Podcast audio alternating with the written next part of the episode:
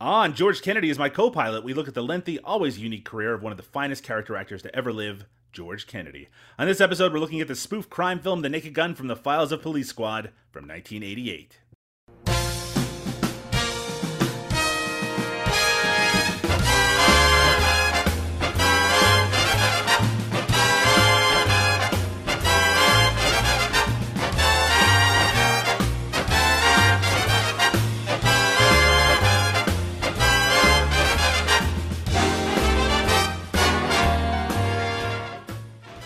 Welcome to George Kennedy as my co-pilot, a podcast devoted to the always wonderful George Kennedy. I'm Doug Tilley, and with me is my usual Cinema Smorgasbord co-host. It's Liam O'Donnell. How are you doing today, Liam? I'm pretty good. How are you, Doug? Liam, it's uh, it's the the midst of the the dog days of summer. Uh, Yeah. It's warm all the time. How are you enjoying that? Do you enjoy the the deep heat, Liam? I, the way I describe it to people here is I wouldn't like it as much if we didn't live in a hellish winter like like torture scape you know what i mean like i feel like i need to power up my solar cells now because like it'll be snowing by halloween so i might as well fucking get the You are notoriously a lover of heat, though. That's correct, right? i mean You love it. I was much more a fan of Heat about 60 pounds ago. Oh, but boy. but as of right now, I still like it more than being cold. But I've become a lot more adjusted to the mild 70s. I used to say it wasn't worth going outside till it was over 80 degrees. That's literally how I felt when I was in my 20s. And now I'm like a good 74, man. Give me a good 74. That These sounds numbers, nice. these numbers mean nothing to me, Liam. Oh right, I'm sorry. I don't know what Celsius is, Doug. It's it's a magic trick I don't understand. It's very easy to understand. It's uh, it's probably superior. I don't have a strong feeling one way or the other about that or the metric system. I, similarly, I don't actually care one way or the other. I just know that I can't convert it in my brain, and it's just a, a a constant frustration, especially when it's very warm where I am in Ontario, which is probably that might seem a little foreign to people in the states who don't realize how humid it gets in this part of the country, and it just gets ridiculous sometimes. And it's like, hey, you know, don't forget about us. It's a big uh, 35 degrees, and people are like, 35. What does that even mean? And I'm like, I don't right. know. So let me say here. Uh, th- what I was saying was 23 degrees Celsius. Is that a thing? Okay. 23. Yeah. So that seems very mild. I used to Sure. think I used to think that was too mild to be enjoyable, and now I I long for it. It sounds like a a nice balm on my soul. Here's where you need to go. Newfoundland, Canada, where Is I that grew right? up, because it'll never get higher than 23. Oh no, that's see that's I don't know if that's what I want at all, Doug. Well, with the figures towering as George Kennedy to discuss, we of course need a ringer. Joining us as always is the great Sarah Jane. How are you doing today, Sarah? I'm doing pretty good. I am enjoying this discussion of heat uh, just because I hate the heat. I hate the heat Humidity? too. I uh, am in Austin, Texas, and it is just a nightmare. Yeah. It is a Yeah. nightmare. What are you, know, doing I- down there if you hate it so much? And also, Liam, what are you doing up there if you hate it so much? no, but starting with you, Sarah, what the like? Shouldn't we all be like just moving north anyway because of the crushing uh, uh, realities of climate change? Yes, I, I, I grew up in Los Angeles. well, yeah, I mean, I grew up in Los Angeles, and so there, and it might be, sorry, it might be cliche, but it's a dry heat. Right. Right. know, yes. So it it gets hot, uh, just like in September or August, September, and it's like a hundred, and you're like, okay, it's hot, but that's all right. The rest of the year, it's amazing. And like Liam, seventy four is you know my magic number. If it could be seventy four every day, all day, maybe with some rain occasionally where it gets in the sixties. That's what I want. And so apparently I need to move uh, you know, to Portland or Seattle or somewhere because Or Newfoundland, Newfoundland, Canada it needs the people. It's a it's a beloved location because of the musical uh, "Come From Away," which I haven't seen. I don't know anything about outside of the general plot of it, but that's where everyone should be going. Very windy there. If you like a lot of wind and for it to never be warm, that's a good spot to be spending your time. But Sarah, we're not here to talk about the weather of my beloved Exactly, Newfoundland, Canada. not. We are here to talk about the great George Kennedy, and specifically in this opening segment, I wanted to talk about game shows. Now, I'm going to start with you, Sarah. Are you a big fan of game shows as a format? I am. I watch Jeopardy every single day, mm-hmm. um, even though I don't like the current host. Uh, Oh boy.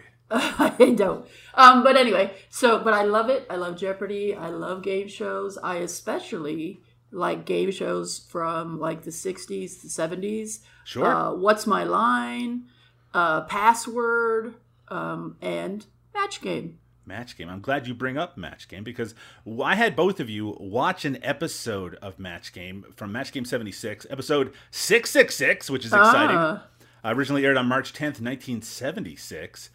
I uh, I really want to get everyone's thought generally on Match Game, but before we get to that, Liam, how about yourself? Are you a uh, are you a, uh, a game show aficionado? Nah, dog. No. Nah. This No? Is, it, uh, to when so growing up, Yes, game please. shows were always the bullshit that was on before the thing I wanted to actually watch. So I might sit through it, but it always felt like torture to me, and I just I just didn't understand why anyone enjoyed them. Uh, the one exception being, I always liked that. I don't even know what it's called. Maybe it's supermarket sweep or whatever. Sure. Yes. I just liked watching people run around a grocery store and throw shit in their cart. I always thought that was fun just because it looked like chaos. Uh, and then I didn't even like the kids ones. Like there was all the like the double dares and the kids jumping into goo and stuff. Those were like kind of fun, I guess. But for the most part, I thought all televised competition was bullshit until the British Bake Off entered my life. And now, and now I, I kind of like certain kinds of competition shows. But uh, again, I prefer the current format over the more uh, formal game show where we're on the set, we got the host, we do the thing.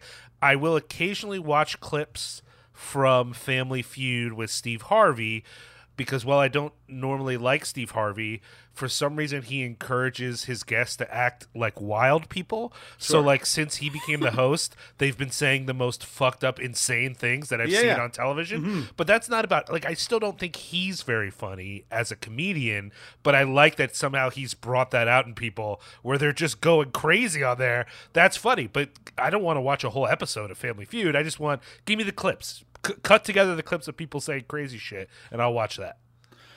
I uh, I used to enjoy the game show Classic Concentration growing up, uh, which was kind of Yes. this the sub uh, game show, also hosted by Alex Trebek, and uh, it had like a, a, a play from home element because they had these what's the what are those picture uh, puzzles? Rebus? Rebus puzzles that you you got to play along with, and you know you could feel that you were smarter than the people. I will say that I despise Wheel of Fortune. You know the idea that Jeopardy and Wheel of Fortune are always paired together. To me, it's just like it's the the ridiculous and the sublime paired together. Hey, what a comparison! But Liam, if you enjoy people giving ridiculous answers to things, then you must be a big fan of Match Game. I mean, before this, I had never heard of Match Game in my life. And and That is insane. See, this is this is my thing when because uh, you know uh, a little uh, behind the scenes for people. Before we got on the mic, I said like how uh, watching Match Game, I was like, this is crazy because to me, the fact that you guys know what this is is like. It's like when I'm at a party and I start going off about like an obscure subgenre of death metal to like normal people who don't know what I'm talking about and I seem like a crazy person. That's how I feel when you guys are like, "Yeah, match game, of course, everybody knows it." I'm like, "Who knows what this is?" I don't I I barely know who the people on this show are, let alone yes. that the show exists. It's I've never heard of it. I don't know it. Like I but then again, most of the game shows from my own youth, I don't remember. I, I, there's something about avoiding annoyed, right? But other than that, I don't remember most game No, shows. no, No, you're- you're- that's that's Domino's. That's a Oh no no no! What's the no. the whammy? You're talking. You're No talking about. whammy. Oh, yes, oh, you're talking yeah, about yeah, Press yeah. Your Luck. Pressure, Jesus I'm Christ. sorry. Um, but I, uh, again, I don't know. It doesn't matter to me. I don't. I should know also any mention, Liam, that, that they brought back Match Game a couple of years ago, hosted by Alec Baldwin, and it was quite successful for a while. really. Yeah, and in Yes. fact, one of the shows, had, again, hosted by Alec Baldwin, had Sarah Palin as one of the celebrities. Can you imagine that? I know, I know. Just throwing that out there. Awesome. I grew up. I did not grow up on Match Game because obviously I was not alive in the 1970s. But uh, I did grow up in my late teens, early 20s, watching it religiously on the Game Show Network, where they played like a big block of it every single day, and I became obsessed with the mid 70s styling with Gene Rayburn the host with the variety of celebrities like yourself Liam many of, of whom I hadn't heard of I became this massive fan of uh, Richard Dawson because he was the most reliable contestant on it I love the the interplay between Brett Somers and Charles Nelson Reilly I am just a huge Match Game fanatic. I even have a box set DVD set of Match Game that I can pull out anytime I want, Liam. That's how much I enjoy it as a concept. But for those like yourself, Liam, who are ignorant to the world of Match Game, could you explain to me how the game is played? Okay. Yes. I, I, I'm not sure I understood completely, but it seems like there there's a phrase missing a word or a series of words. Yes. And six celebrities pick something to go in that spot, and you get a point if two of the celebrities agree with each other? No. No? okay, then I don't understand how Oh, the you, game Doug, works. you were mean. You were gonna let him just carry on like that. Why? I don't under what did, what did I miss? I was confused what it is, the whole time. look, it's very simple. So the Gene Rayburn will give a clue, like a like a little phrase like this, like "Ugly Edna, uh, ugly Edna is so ugly. She not How only has ugly is she? Yeah, that's right. And the crowd will say, How ugly is she? Though we didn't get that on this episode. Ugly Edna is so ugly, she not only has bow legs, she also has bow blank. And then the Teeth. contestant has to answer it, and then the every celebrity has to answer it at least in the first round, right? And basically, the person is trying to match with as many celebrities as possible, and you get a point for each one that you match with. And then you know, then there's two contestants that are playing at a time, and once you reach a certain level in it or the time runs out, then one person uh, gets to move on to like a bonus round. But we won't really talk about that in any detail here. But it's really you're trying to match with these celebrities, and the important thing to remember is that these celebrities. I know the, this, the it's the big joke that they would get drunk to it, uh, drunk uh, throughout the taping schedule because they you know do like five episodes in a row. But they are like out of their minds. they don't they don't seem to give a fuck about the contestant a lot of times. Some of them just stop trying. Some of them just try to amuse themselves by drawing pictures on the fucking cards that they have. It is a wild, fun time. And my favorite thing about it, as I've already mentioned, is Gene Rayburn, who really, A, he is quick to insult the contestants if they are giving bad answers. And B, he just seems to like to be involved in the, the the wild actions of these celebrities. So, Sarah, I know that you've had a lot more experience with Match Game than Liam has. Can you tell me a little bit about your own experience with it? Sure. Um, my mom used to work nights, so uh, as a kid, and so whenever I got to see her was like uh, in the afternoons when I got home from school, and so she would inevitably be watching because this used to be on during the daytime. I, Yeah, absolutely. in my memory anyway. And so I think they would have like a. Sometimes they do like an AM PM version of it. yes, I there think. was a Yeah, match game PM, yeah, where they were a little racier. Yeah. But I remember this. Uh, I would come home, and I was real young, so kindergarten, something like that. So I would come home, and she would be watching like Match Game, and I remember Tattletales was also on. I think maybe back to back, and so you know, I remember watching these with my mom. And Right. then, like you, um, the game show, I, I would watch reruns on the Game Show Network. And so, uh, I mean, I just love this show. And weirdly enough, uh, later on, they actually brought back this show in the 90s. Mm-hmm. And um, I was taking um, film and television courses, and I, for a brief time, was an intern for Mark Goodson Productions What? where I was answering the phone calls of people who would call in for both Family Feud and uh, Match Game. And so Oh. I was responsible uh, talking to um, potential contestants. And so if I liked the tone of their voice or just the way they were, then I would pass them on and say, yes, you should talk to this person to be on the show. Interesting. That's really interesting. You know, uh, that I don't know if it's the same era. It, might have been the late '80s version or mid '80s version as opposed to the '90s version. But there was a version with Brad Garrett from uh, Everybody Loves Raymond who was regularly on it. Uh, that's something I remember growing up just kind of vaguely. But the classic match game that a lot of people remember is the match game era that we're going to be talking about right now. Now, the guests on this episode include, of course, George Kennedy. Brett Somers, Charles Nelson Reilly. Brett Somers and Charles Nelson Reilly very commonly um, are, are paired together on the show. Lee Meriwether, Richard Dawson, and Betty White. So we do have a stacked lineup of guests here. Uh, a lot of the uh, interplay that you would expect out of an episode of Match Game. And honestly, we also have one of my other favorite things, which are two very unfunny and uninteresting contestants who are playing this game, who are giving nothing but terrible answers. uh, George Kennedy, by the way, was promoting The Blue Knight, which was a crime drama series that aired on CBS from December 17th, 1975 until October 20th, 1976. Uh, two seasons, and there was a um, introductory TV movie which did not feature George Kennedy. Perhaps we can take a look at an episode of this in the future. The plot of it is Bumper Morgan, it's a great name, is a veteran police officer in Los Angeles who continues to patrol the streets in uniform. The series dealt with Morgan's daily dealings with dangerous criminals and drug dealers. Wow, sounds actually pretty generic, but maybe we'll check out the Blue Knight in the future. Uh, Liam, just sticking with you, tell me your just your general thoughts on this episode of Match Game. What did you think of it? Even though you're not a fan of the series, what did you think of this and how George Kennedy acquitted himself? Um, you know, I guess I do get the appeal, especially for audiences for whom these particular celebrities were familiar and interesting. Like, you know, I knew George Kennedy, I knew Betty White.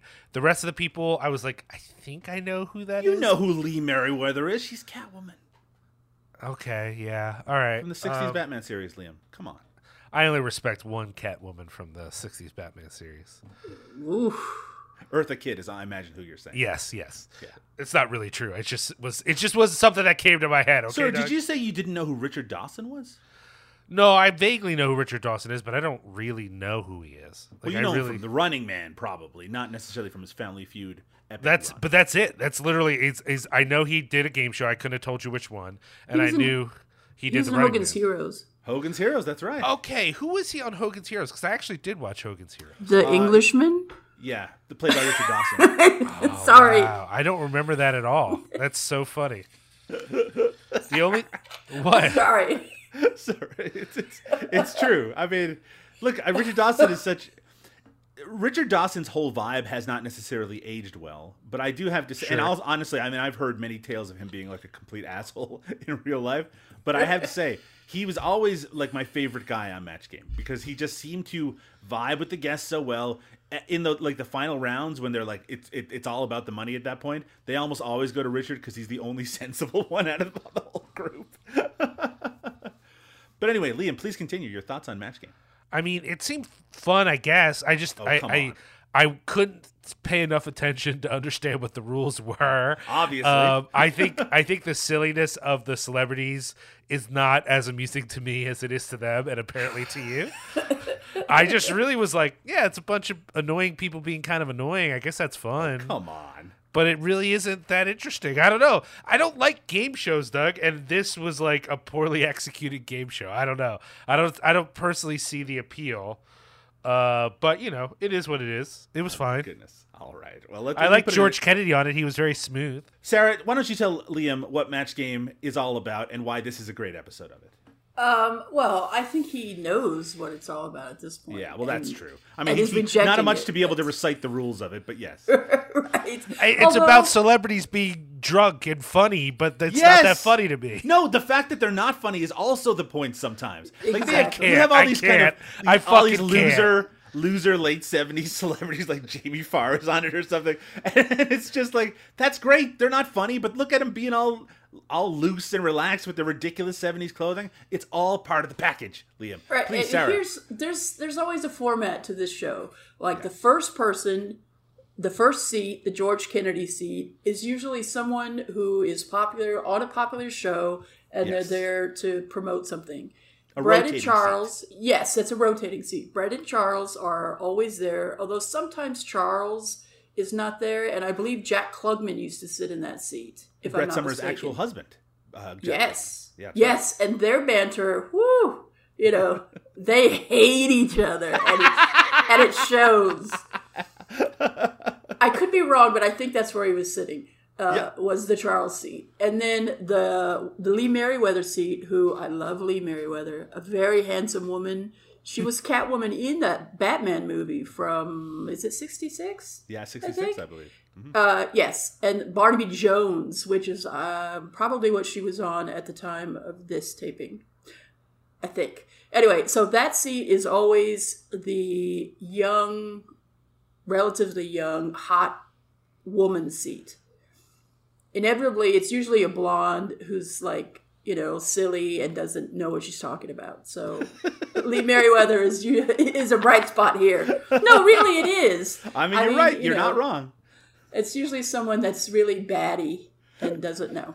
And then there's always Richard, who um, sometimes, though, toward the end of these shows, because he would get picked all the time, Yeah. and the other celebrities, I believe, just resented it at that point. And- Absolutely. You and could he feel it.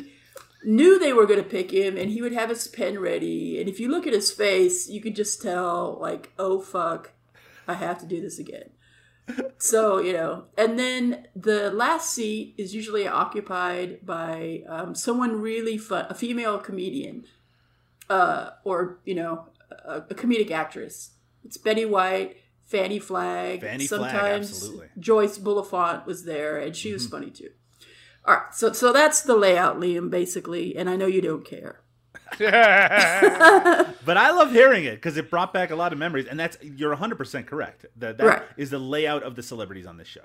And so um, George Kennedy, I thought, did really well. And for his first time, usually, I mean, people in that seat, because they're usually not repeat uh, people, um, hardly ever match the contestants.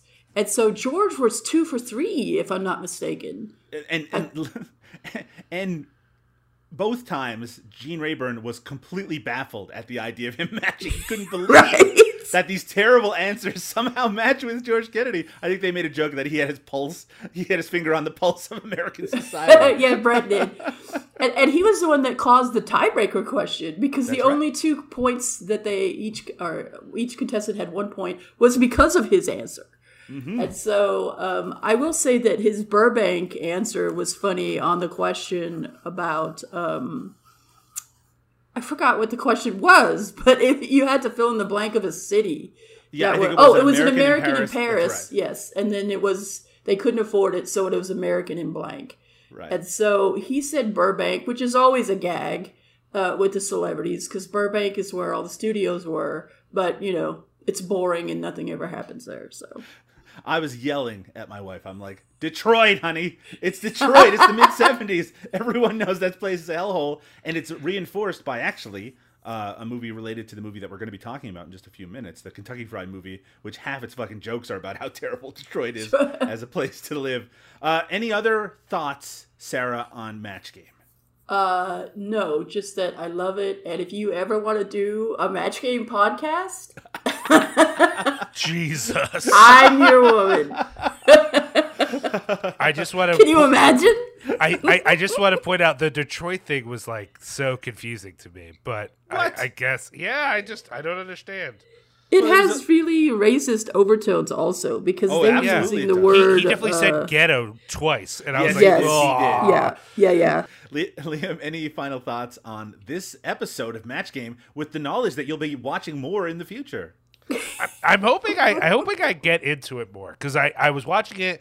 I could intellectually understand the appeal, but I just wasn't charmed by it. But I thought, well, maybe if I watch more of it, it could click for me. Although I don't know that diving into old irrelevant game shows is really what I want to choose for my future. But maybe it is. Maybe that's where I'm going next. Who knows? Wait, I will say, don't please. watch like the first uh, season of that show because they hadn't worked out the format really, and the questions were really bad. It was more like instead of a story, it was more like Jane went to the blank, and like how- it was so random that it was just not funny. One of the big appeals of those questions is that there's an obvious dirty answer on a lot of them, where where you know that they're not allowed to say it, or and also because of the sensibility of the time and how much it's shifted from where we are now. Like you're just saying at your television, it's like "Ah, some dude's dick or something like that. Like you're just saying it. That moment when I was sure Betty White was about to say "dick" on TV, She She's is like, so I'm not gonna say it. I'm not gonna say it. And then she said "dog," and I was like, Betty, what the fuck are we talking about right here? She is the most filthiest woman you will ever see on television, and I love her for it. Well, that is uh, Match Game uh, episode 666 from March 10th, 1976. But our main event today is The Naked Gun from the Files of Police Squad from 1988. Let's take a break. When we return, The Naked Gun. In this city, there's crime on every street. But one man has seen enough. He's Lieutenant Frank Drebin. Whatever scum did this, not one man on this force will rest for one minute until he's behind bars. Now let's grab a bite to eat. He's a good cop who's having a bad day. His best friend oh, Everyone should have a friend like you. is in a coma. As soon as Nordberg is better, he's welcome back at Police Squad. But I wouldn't wait until the last minute to fill out those organ donor cards. His girlfriend asked him to look her up. Nice beaver. Thank you. I just had it stuffed. Let me help you with that. And his city is in the hands of a master criminal with a sinister plan. Incompetent police detective Frank Drebin must foil an attempt to assassinate Queen Elizabeth II. It's 1988's The Naked Gun from the files of Police Squad, more commonly known as just The Naked Gun, but it's important to note that this was a big screen version of the TV show Police Squad, the failed six episode long series, which we'll get to talk about in just a minute. This was directed by David Zucker. You probably know him from his spoof films, including Airplane, Top Secret, uh, the other Naked Gun films, as well as BASEketball, as well as his turn towards right wing politics and American Carol in 2008, also known as Big Fat Important Movie. Uh, this was written, co written, I should say, with uh, David's brother Jerry Zucker, also the co director of Airplane and Top Secret. He went on to direct Rat Race, First Night, and uh, the Oscar winning Ghost. Uh, Jim Abrahams was their usual collaborator, uh, also co director of Airplane and Top Secret, and he went on to direct Hot Shots, Hot Shots 2, and Jane Austen's Mafia. And in this case, they have another writer with them, Pat Proft, who uh, also wrote the first Police Academy and Real Genius, had a writing credit on that, and wrote many of the scary movie sequels. His only directorial credit is also uh, starring Le- Leslie Nielsen, Wrongfully Accused. This movie, as I mentioned before, stars uh, Le- Leslie Nielsen as Frank Drebin, Priscilla Presley as Jane Spencer, Ricardo Montalban, the great Ricardo Montalban, as Vincent Ludwig, and of course, George Kennedy as Ed Hocken. We have OJ Simpson here as well. We'll talk about him in just a little bit. But before we get to any of that, one thing that we determined at the end of our most recent episode of George Kennedy is my co pilot is that this is a film that neither of you had seen before, despite, I believe, both of you being a fan of Top Secret, uh, at least uh, somewhat being enthusiasts of, of uh, Airplane. People who listened to that episode knew that it kind of blew my mind to hear that simply because this was such a staple of of my childhood uh, even though i didn't understand many of the jokes when i was a kid. I'm actually going to start with you liam because you are notoriously a fuddy-duddy. And so Oh yeah, the the you are a funniest. fuddy you're the fuddiest of the duddiest and i want to hear your thoughts on the naked gun Uh, well, first off, Doug, I was wrong. I've definitely seen this before. uh,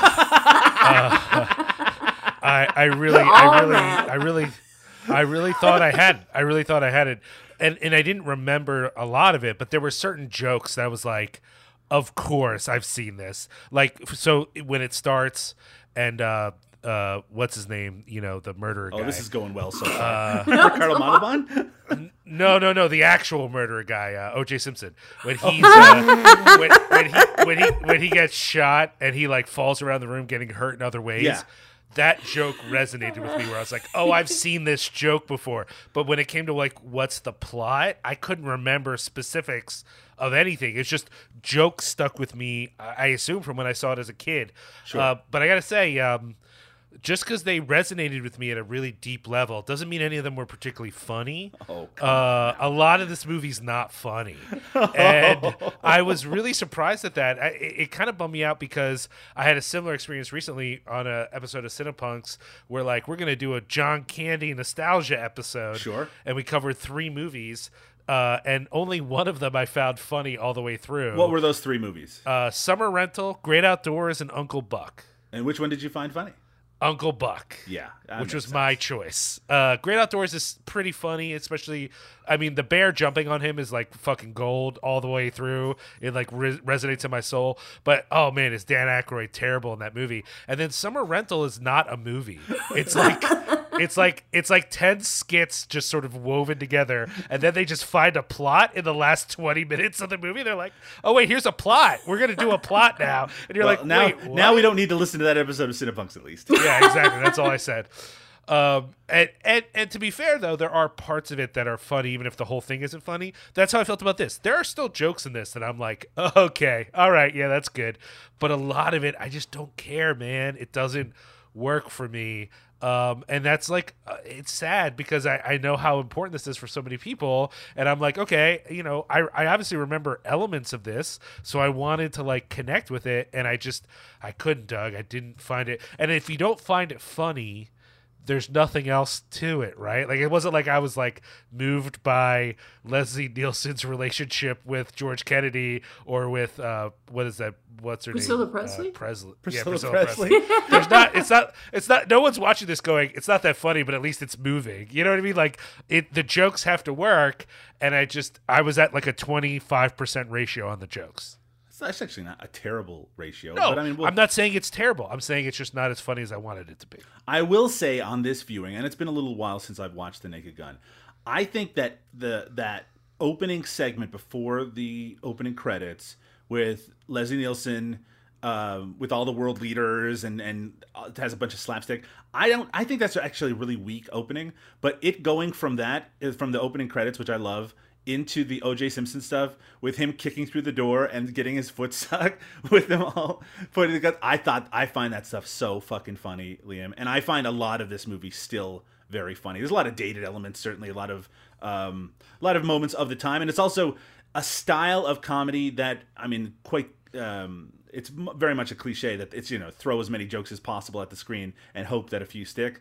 For me, this is still one that a lot of them do stick. Maybe not the uh, the best of these collaborators' work, but it is one that I enjoy very much. Sarah Jane, what do you think of your first viewing of The Naked Gun? Uh, yes, it definitely was my first viewing of The Naked Gun. And I, I think I explained on the last episode when we were talking about your incredulous, incredul, well, in, incredulity, whatever, that I hadn't that's seen right. it.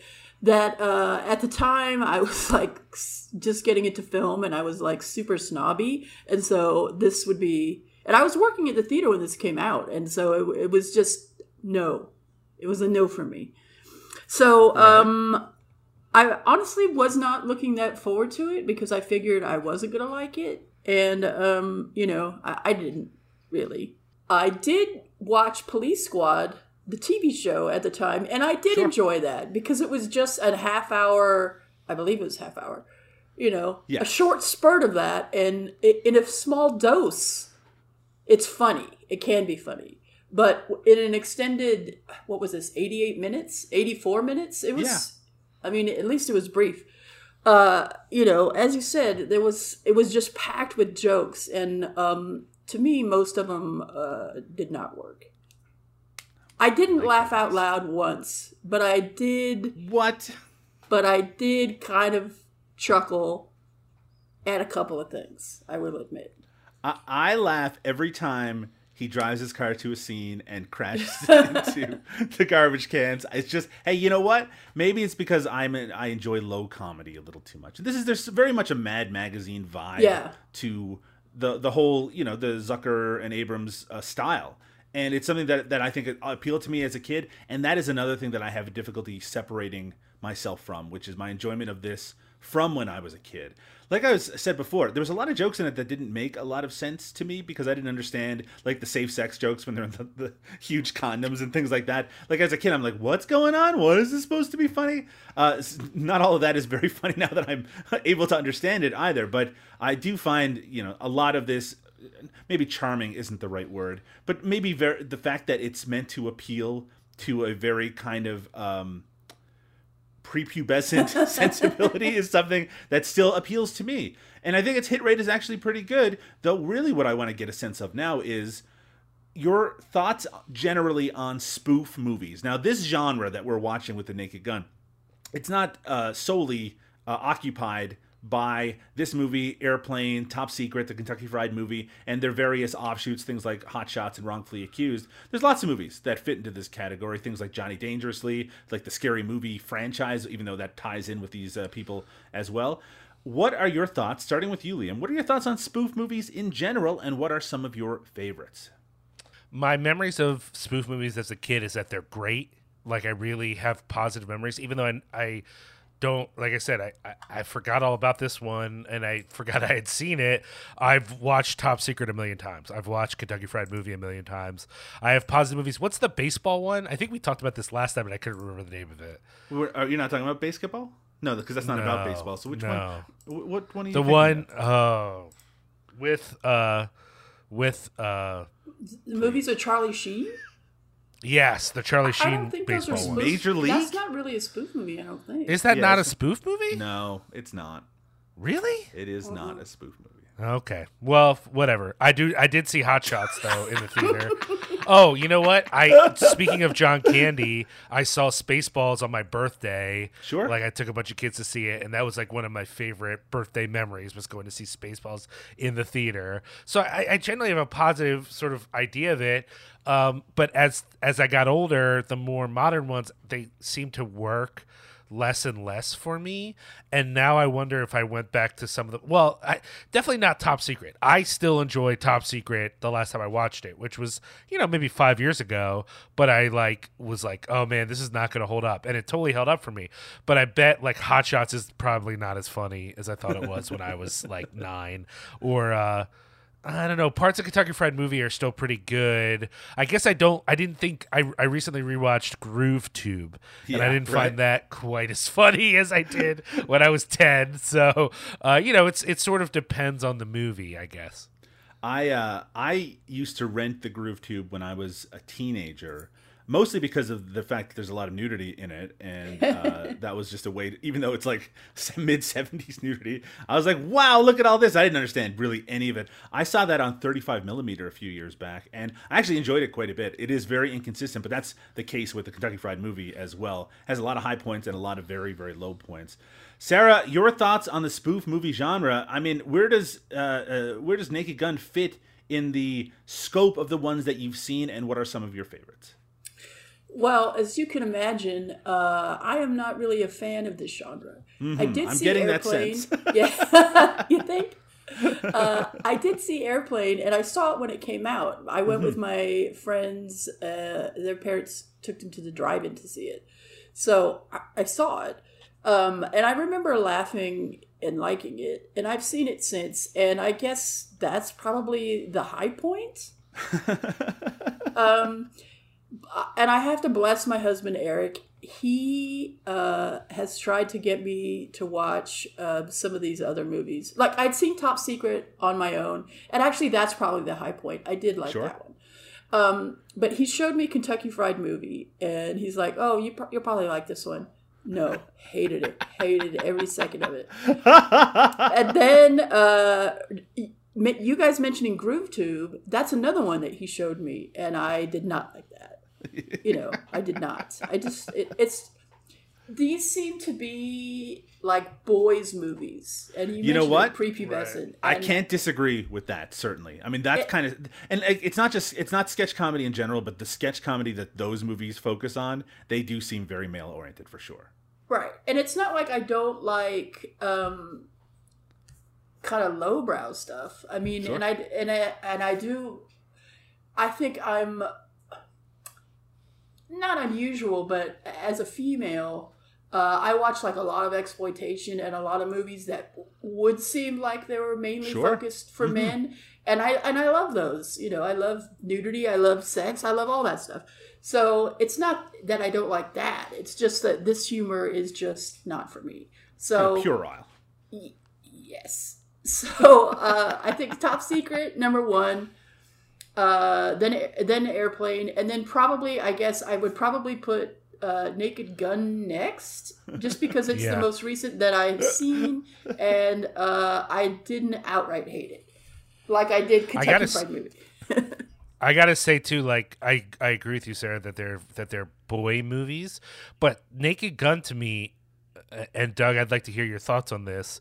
It felt not just like a boy movie, but a specific kind of boy movie, and and and in fact, when you were saying like, oh, it's very juvenile humor, I don't know that I agree, Doug. This felt like a movie for dads. Yeah. Uh, spe- specifically dads with back the blue stickers on their cars. Interesting. Because I mean, I don't know if you've noticed, it does not make the police force seem particularly competent. No, but it, there's just. I a just remember vibe leaving that it. part where he's searching the guy's pockets who's come to that event with the queen, but he's reaching into George Right. Kennedy's pocket instead, and he pulls out his wallet. Uh-huh. Oh, are you kidding me? but but I I hear you. But there's just certain aspects. So like you mentioned that opening scene, Mm-hmm. right?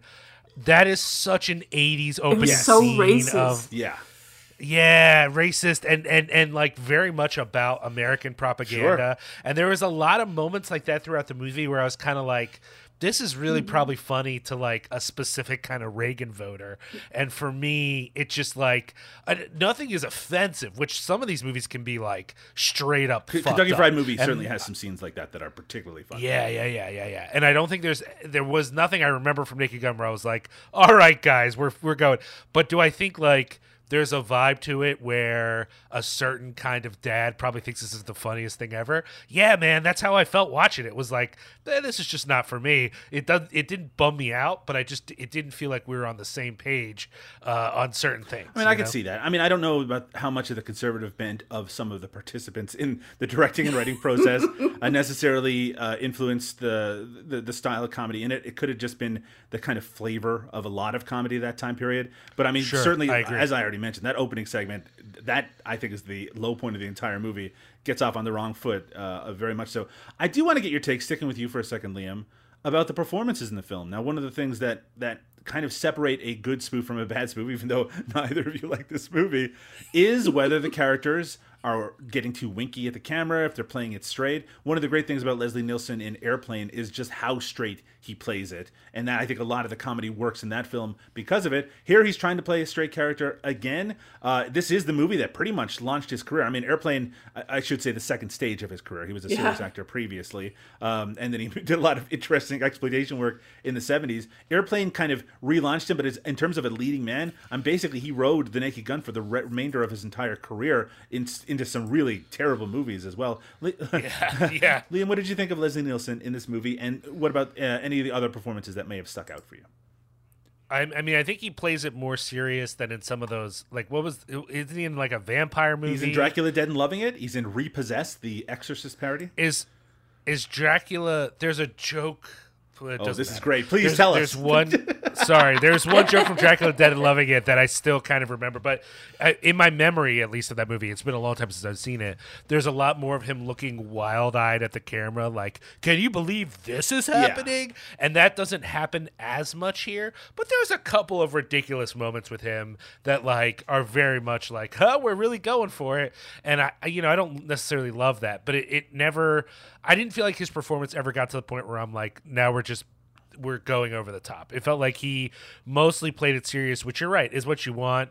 Um, I actually weirdly like Ricardo Montalban. Why is that weird? Like, uh, well, just because it's such a silly role, but I kind of like He's him. As he's this, the one playing it straightest of all. He doesn't even he doesn't Yeah. have any jokey moments. Yeah, I think that's why. I think it's because he is so serious. Um, uh, and of course, I mean, we'll talk more about this, but of course, I like George Kennedy in it. Um, it's hard for me to be a, a fan of O.J. Simpson in Yes. this movie uh, because of who O.J. Simpson is, and I don't. And it, it the only reason I don't want to say that uh, his performance is bad because I do think it's it's pretty okay. I also feel like the role is weird. Like I don't know why he's got to be the physical punchline of the movie as much as he is, but I guess like as far as being a physical punchline, he seems okay at it. I just find him so distasteful for me. Uh, uh, that like that that that just seeing him in this kind of bummed me out. Like I'm picture like he's he's in the movie and all I can think about is him like making jokes about murdering people Yeah. and hanging out with you know young models and thinking it's funny and all that kind of shit. You know, uh, so it's hard for me to be as stoked uh, on him otherwise. But um, yeah, I don't know. There, there's I, I, I I've, don't have strong feelings on Priscilla Presley in this. Like I didn't feel like she's she's sort of like a again utilized more as a punchline in a lot of Sure. senses and I, and I didn't really feel one way or the other about her performance in that and I and I don't know that that's her fault though I, I feel like that might just be the I, script. I think she does a pretty good job considering that I don't really think of her as much of an actress. You know what I mean? Like at- Yeah, that's at, fair. At, Yeah, at yeah, the yeah. time, in particular, it's not like she had a lot of profile in regards to that, and and she plays it fairly straight as well. But yeah, I mean, there isn't a lot of range here. But I think the actor that you probably take away from this for a good reason is Leslie Nielsen. Uh, over to you, Sarah. Any of the performances stand out, and what do you think of Leslie Nielsen as a comedic actor? Um, I'm gonna agree with pretty much what everything that Liam just said. Uh, I love Leslie Nielsen, and again, I might have mentioned this in the other episode when we were talking about this coming up. Um, I think he's great. He's in one of my favorite episodes of Columbo, Right? where he's against Patrick McGoohan. Um, I mean, he spoiler he dies early in that episode, but the the little that he's in it, he's great. And I just watched him in Forbidden Planet um, last weekend, which Right. is like the third credit that screen credit that he has. Yeah. And so he pretty much plays the same kind of character. He's a really a good, uh, just solid, serious person. Yes. And so I think that's why he works here. Um, if you want to see uh, an amazing uh, movie with Leslie Nielsen in it, and I'm trying to remember what it's called, where he wrestles a bear, yeah. uh, that is Day of the Animals. Day of the Animals. That that's right. I was looking up just to make sure. But yes, know, he I was- he, I shirtless wanna mess it up bear wrestling. Yeah, it's. I mean, he's not a nice person, and you know deserves what happens to him, but he's so batshit crazy in that, and you don't get to see him that way that often. So that's fun. So this works because he is the straight man, and uh, the same with Ricardo Montalban. You know, um, if you grew up in the 70s or watching 70s TV, you know him uh, from Fantasy Island, or you know him as Khan from uh, Star Trek II The Wrath of Khan. Yeah, which is And apparently how he got this role was because Right. of uh, And- yeah. So he's pretty much, uh, pi- yeah, picking back off of that. And so I, I think he's great and he's fun, although, uh, bless him, that is like the worst to pay. I at one point, he turns uh-huh. and you see the back of it, like when he's trying to hurry uh, somebody out of his office. And I'm like, oh, please, no, that, as my husband says, oh, honey, you know, that's that was bad. Um, I'm I'm not sure why Priscilla Presley is in this movie. It's kind of a strange inclusion, yeah. Yeah, because she was just known for being Elvis Presley's wife and the mother of, you know, Lisa Marie. I don't think she was really doing anything. So, you know, I, I'm curious to know why she was selected because there's plenty of other beautiful women that you could have put in that role. I mean, I Yeah. guess it's nice that they put a woman that was closer to Leslie um, Nielsen's age, you know, and not just put someone in there who was like 20. Right. I mean, not you know, Priscilla Presley wasn't old, but she was certainly wasn't young either. Yeah, But I she- think she was- I think she was 40 in this, by the way. Yeah, I mean, she looked great. Uh, uh, you know, she was fine. Uh, she did her job. You know, that's the best you could say about that. So How I- I about how about the o- how about the O.J. Simpson inclusion? Did that bother you like it uh, like it bothered Liam? you know, I find him really repellent. Yes. Um, I was able to kind of look past it. I mean, there wasn't a moment when he was on screen where I wasn't thinking murderer. Sure. But um, I will say that I think he was probably because Liam asked why was he so randomly picked for that role, and I think because at that point he was probably like the most solid, the most strong, Yeah. the most uh, Even graceful pers- because of it. Yeah. yeah. So he wouldn't be a person who, uh, especially as he was graceful, because you see those old was that Avis? Uh, oh yeah, the Avis, the the uh, Yeah. Oh yeah, with him sure. Where he jumping was over like- the the luggage. Right. And so I think that's why um, he was probably put in this role because you would he's the least likely person that you would think that that shit would happen to. no, honestly, I mean, No, you're exactly you know, right. The idea that I mean that that someone who is shown to be so have such a great hand-eye coordination would be this incredible klutz that would just injure himself constantly. Right. I mean, and some of that, all the injuries wasn't his fault. I mean, a lot of it was, you know, Leslie Nielsen's fault, but not all of it. so, when he's when he's hurting himself, but one of the things he does is he leans against the newly painted door and he just goes, "Oh." yeah. Yeah. So, you ah. know, I, I was able to just, you know, just roll with it. Hey, you know what? I love this movie. Uh, as I remember gags from it, I know you do, you I'm weirdo. enjoying it more and more. I've already mentioned a couple of my own favorite. Now, with the knowledge, Liam, that 25% of this uh, worked for you, which meant that 75% didn't. Of those 25%, what are some of the gags that you remember from this film? Oh man, I mean, a lot of it is very forgettable for me, Doug. Sure. Uh, I like I said, when he's I uh, again, I hate that I'm praising O.J. Simpson, and for me, it is very much like a recent thing. I, I probably watched this movie at some point just after the trial, but I was so like ambivalent about the trial itself that I probably didn't even notice. But now it's been so many years of him continuing to shit the bed that I'm Yes. like, oh, this motherfucker. Uh, like I said, that opening scene where he just keeps hurting himself. I just something about that really fucking makes me laugh the whole time. Um, aspects of some of the stuff between Leslie Nielsen and Priscilla Presley, like they they do do like ten jokes in a row, and one of them might make me giggle a little bit. You know what I You must love that montage of them getting to know each other where they fucking clotheslined the couple on the beach. It's fine. That was fine. I, I, I, I don't know. I, I thought I was a fan of physical humor, Doug, but I don't find all the slapstick in this movie that well sort of uh, executed. I mean, when he's straddling the queen, that was pretty good. I thought that I thought that was pretty funny. Um, and when he's when he's when some of the fish stuff I think is a little funny. Like he's just very good at the whole like Ricardo Montalban turns around and he's pretending nothing's going on. Like that's kind of funny, but like in, in the end, it just when he's goes for trashing his apartment by mistake, where he's, he's Yeah. he's trying to catch all the priceless phases, then just knocks over the whole thing. Again, some Uh. of that is funny, Doug. Here's what I think. I think every single one, every single one of those gags is at least a minute too long. E- Every single Hmm. fucking one. They go on forever, and there's always a final crescendo that I feel like is like, oh, okay, yeah, I get it. All right. Like I just always feel like those moments are not punctuated well. And I think my style would be if you're going to end on something ridiculous, get to the ridiculous thing sooner than you do.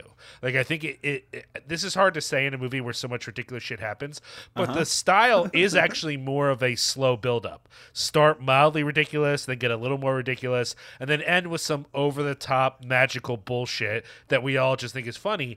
I just feel like it takes too long sometimes to get to the best bit and some of the middle parts are just go on for fucking ever and it gets on my nerves a little bit now now like one of the things that does still make me laugh i gotta say when every single baseball player is spitting that act, something like that kind of did make me giggle and their little wives. the wives too that made me laugh a little bit yeah I was just thinking about when Leslie Nielsen is pretending to be the umpire and and he realizes how excited the crowd gets when he's calling a strike, so he just gets super into it and just calls them immediately, even before. You know what? Maybe this is a movie just made for me. Sarah, were there any gags that stuck out in a positive manner? Uh. I will say that yeah. Um, Doug, Doug puts up like an outline for us to look at, and the bullet point for this is favorite gag, and then parentheses and S. Like maybe there was only one that we might like. I'm leaving it open. That's funny. Um, like Liam, you know, a lot of them just didn't stick in my mind, but I did write down a, a, a few here, and they're from the beginning. Um, not the cold opening, but um, when they're driving from the airport back to the police station, you know, he backs into a luggage cart, and you don't think anything of it. But when they pull into the station and he's got all the luggage carts like attached to the car, I thought in my mind I went, okay, that's funny. So that made me laugh. See, that's not All even right, that that's funny. one. But it, it- to me it was funny. that's where my that actually, that that scene that scene has probably like the, the part that happens right before that might be the one of the most quoted movie lines in my household growing up which is when when Frank Drebin is talking about his breakup with his girlfriend and he says that everything he sees makes her think of her makes him think of her and he looks up and there's those nuclear like towers that look like Yes. breasts or whenever if there's a round building of any kind, if there's anything that looks vaguely sexual, my brothers and I would always go be like, everything I see reminds me of her, always. So so yes, look, I can apparently I can just name many. Any more, Sarah? the um when they go back to the harbor to look at that boat and uh they're like well let's go check out uh the death scene or whatever and then there's a chalk outline in the water that made me that made me think okay that's all right and then I like that you think it's funny that I'm trying to find things that are funny. Liam mentioned Doug, I, I'm I'm so surprised, Doug, that this is like the height of humor. Like I knew you would like it, but you really fucking love this. I do. I like. Look, I know that that uh, you think that this is some sort of right wing Reagan esque fucking era uh, comedy, but to me, it's just like it's s- the silliest shit. And watching grown adults just be unbelievably silly to me is Yeah. something that will always tickle my funny bone, Liam. Oh, go ahead. No, no, no. I, I that first that grunt was me going. I can't say anything to that. I, I give up. um, there, I the um, and I think it was Liam already mentioned this when he's in the uh, office with Ricardo Montalban for the first time, and he tells him about the pen that's absolutely unbreakable. I thought, okay, he's gonna touch that pen and try to break it, and so that made me laugh because just the thought of it before he even did it, and then he was sitting there trying to break it. That made me laugh a, a, a little bit.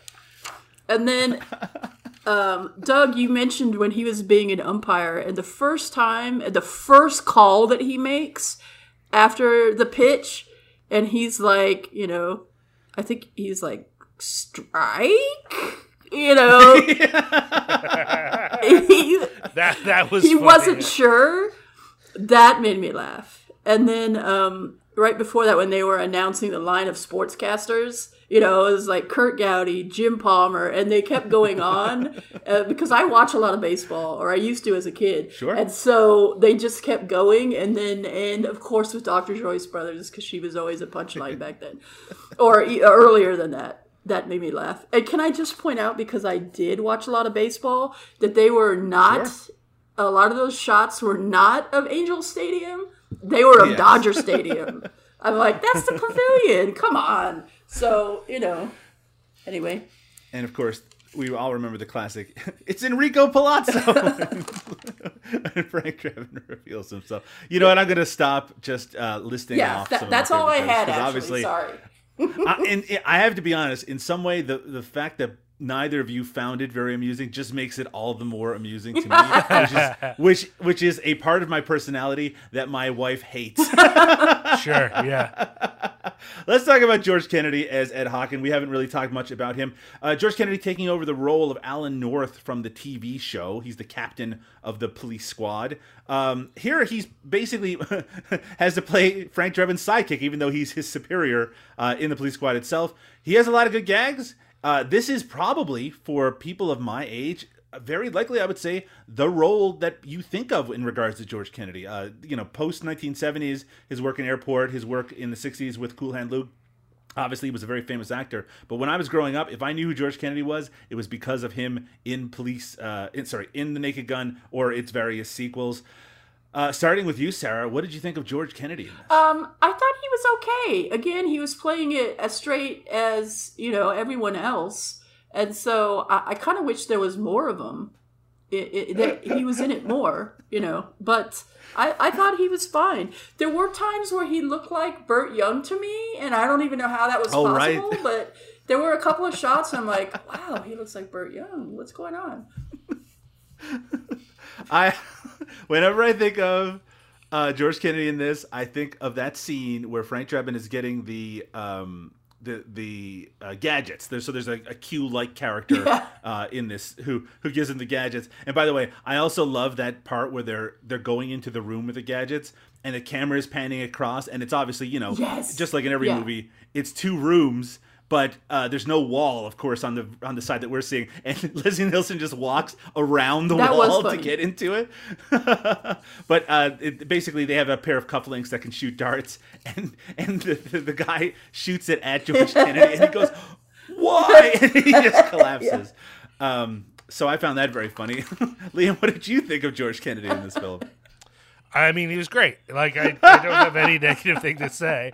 He's just sort of hanging out. It's it is funny to think about like going from the movie we recently watched where he beats a man to death in the street with a chain, and then to this movie where he's just like, "Hey, whatever you need." Uh, blah, blah, blah. It's like it's like, oh yeah, like I don't know before doing this podcast if I would have been aware that George Kennedy had a range, but he really does. Like, I mean, I guess it's just like uh, you know, large imposing American man. It's like, well, he can be threatening or funny or both, right? And Right. Uh, in this one, he's funny. He's it, there is something very goofy about it, but like it worked for me. I was I was never like, oh, poor George Kennedy. Like I thought I felt like he was a good addition to the film. I don't know that he does anything that's so funny that I'm like, ah, he's, yeah. but it's like you know, he, it, it's good. It's he's he's cool in the role, and I like him in the role. he has to be the more straight counterpoint Right. sometimes to Leslie Nielsen's buffoonery. Uh, so that's it's it's not the kind of role where you get a lot of the best gags, but he is a participant in some really funny ones in Yeah. it. Um, it uh, my uh, I read this off the IMDb trivia, so you have to take it with a grain of salt. That one of the reasons that he got cast in this is that he basically demanded a role in this after he missed out on a role in Airplane, which of course. Of course, he would want to be an airplane, since it was, you know, centrally a spoof of the airport movies, as well as Zero Hour. People know that it's it, a lot of the dialogue comes from an actual film, but certainly there would be no airplane without the airport films. And George Kennedy, I think, was bummed that he wasn't an airplane, so he ended up in this one, and it obviously did a lot of good for his career. Um, I, I think he gets a little bit more to do in some of the sequels, but my memory might be a, little faulty on that. I think he acquits himself really well. I mean, he's such a reliable actor anyway. And he, just like Leslie Nielsen, has a level of gravitas. Thankfully, he doesn't have to do like you know. There are scenes in this where where Leslie Nielsen has to be very broad, like when he's sniffing the uh, old Chinese food and has to cross his eyes and collapse. George Kennedy doesn't have to embarrass himself outside of the fact that at the ball game he has to eat like an entire. Remember, he's like stuffing all the different food in his mouth. Hey, maybe I was wrong in that thing I just said generally, but I think George Kennedy is great in this, and there's a reason that people kind of connected them almost as a comedy team to the point where in the future we're going to be watching the clips of both George Kennedy and Leslie Nielsen looking for the Undertaker in I think it's the 1994 SummerSlam wrestling event. Hey, we got to watch everything involving George Kennedy at some point. Liam, you sound very excited. I can hear you in the background right now. I mean, you know, it, it, I, I can't wait to do our Undertaker coverage since I'm so interested in this theme we're developing of crypto fascism. that, that'll be really great.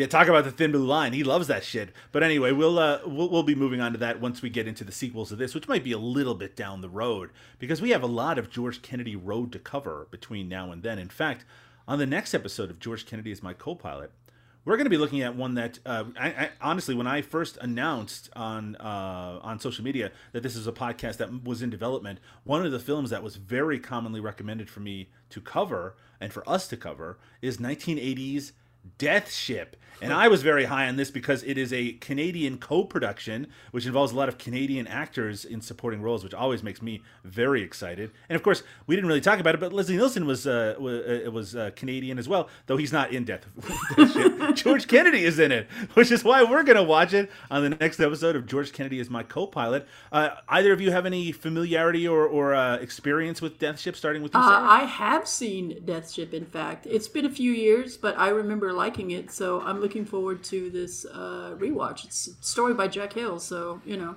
there you go. It's got to be good. Liam, Death Ship. I've never seen it, but this poster is one of the. It's great, isn't it? It's one of those Johns I remember from VHS box. Like I, I definitely saw this at the video store and thought, "Oh, I'll get that next time," and it just never got to it. Well, now's your now's your opportunity. After watching the movie, you're going to run out and get yourself a Death Ship poster for the next episode of George Kennedy is my co-pilot. Sarah, you didn't like the movie. you didn't like Naked Gun, but that's okay. There's always another kick at the can coming around the corner, and you've already seen Death Ship, and you remember potentially enjoying it. So maybe next time, uh, I mean, at the very least, we're going to get a good bit of George Kennedy on it, so we're all going to have our, a little bit of enjoyment there. Uh, probably won't make Liam watch another episode of Match Game next time. We'll come up with something else. Uh, Sarah, if people want to check out your work and what you're up to at the moment, what's the best way for them to do so? Uh, you can find me. I'm a contributing writer for the Austin Chronicle. I've got a review in this week's issue for uh, Mr. Malcolm's List, a movie very far removed from any kind of Naked Gun movie. Uh, uh, I also, with my husband, have a YouTube channel called White Slaves of Chinatown, where we show uh, movies that you can't find, uh, not just movies, TV shows, eph- ephemera from pop culture, TV, movies, whatever, um, that you can't find anywhere. So you could look us up there. Uh, I'm also on Twitter, although taking a hiatus at at This, And uh, you can find me on Letterboxd at uh, at Flick This. Liam, I know that there's been a lot added recently to Cinepunx and uh, a lot of exciting stuff happening with Rough Cut as well. Why don't you tell us where people can find you as well? Sure. Uh, if people are interested in Cinepunx, they can head over to cinepunx.com. Uh, of course, we've got the new podcast, The Carnage Report. Uh, we got another uh, new podcast that should be coming soon. People should keep an eye out. And we've got, of course, uh, the latest episodes of this show and some of our uh, sibling shows like Twitch of the Death Nerve, Horror Business uh, Tomb of Ideas, lots of lots of stuff, wine and cheese, all that stuff. Um, we also have some writing going up, as I said.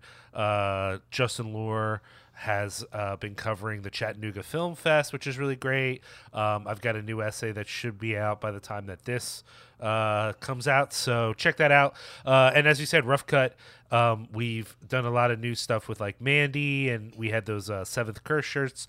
Uh, sure. Uh, and by the time that this episode comes out, we should have up. We're we're doing. Um, a benefit shirt for abortion funds, mm-hmm. uh, and I, and so I believe uh, we're doing Dirty Dancing. Uh, oh wow! Yeah, and we might be doing a second thing, but I don't actually know. So I, will know by the time that you guys know. It would be so um, amazing if the Dirty Dancing shirt was your most successful shirt ever, and then you'd have to yeah. turn. You'd have to turn to covering like '80s, yeah, romantic dramas. I mean, it's it, it's 100 percent a good choice. I, I I think that for me, that's a that is an example of a of a movie I think is underrated only because of what it is. You know, sure. like it's not a perfect movie or anything, but it's it's very good at what it's trying to do. And I think it succeeds, but because what it's trying to do has become very passe, that people sort of throw it out as like something to make fun of. And I don't think that's very fair. Um, anyways, uh, if you want to keep in touch with what Cinepunx is about and doing in the world, find us on social media, CINEPUNX on Twitter, Facebook, and Instagram. And of course, they can head to our website, uh, cinemasmorgasbord.com, to dive into the archives not only of uh, George Kennedy as my co pilot, but uh, a whole variety of other topics that we tackle, uh, some on our own, some with uh, co hosts. And it's a lot of fun over there at Cinema Smorgasbord.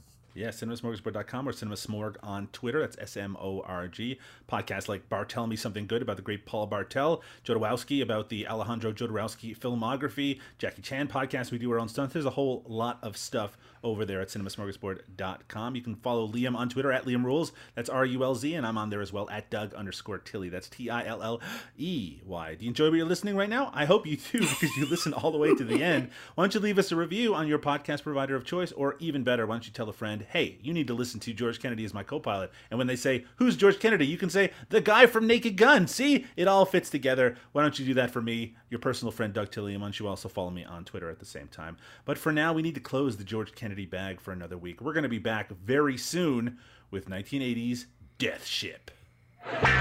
Get ready to match the stars. George Kennedy, Brett Somers, Charles Nelson Reilly, Lee Meriwether, Richard Dawson, and Betty White as we play the star-studded Big Money Match Game 76.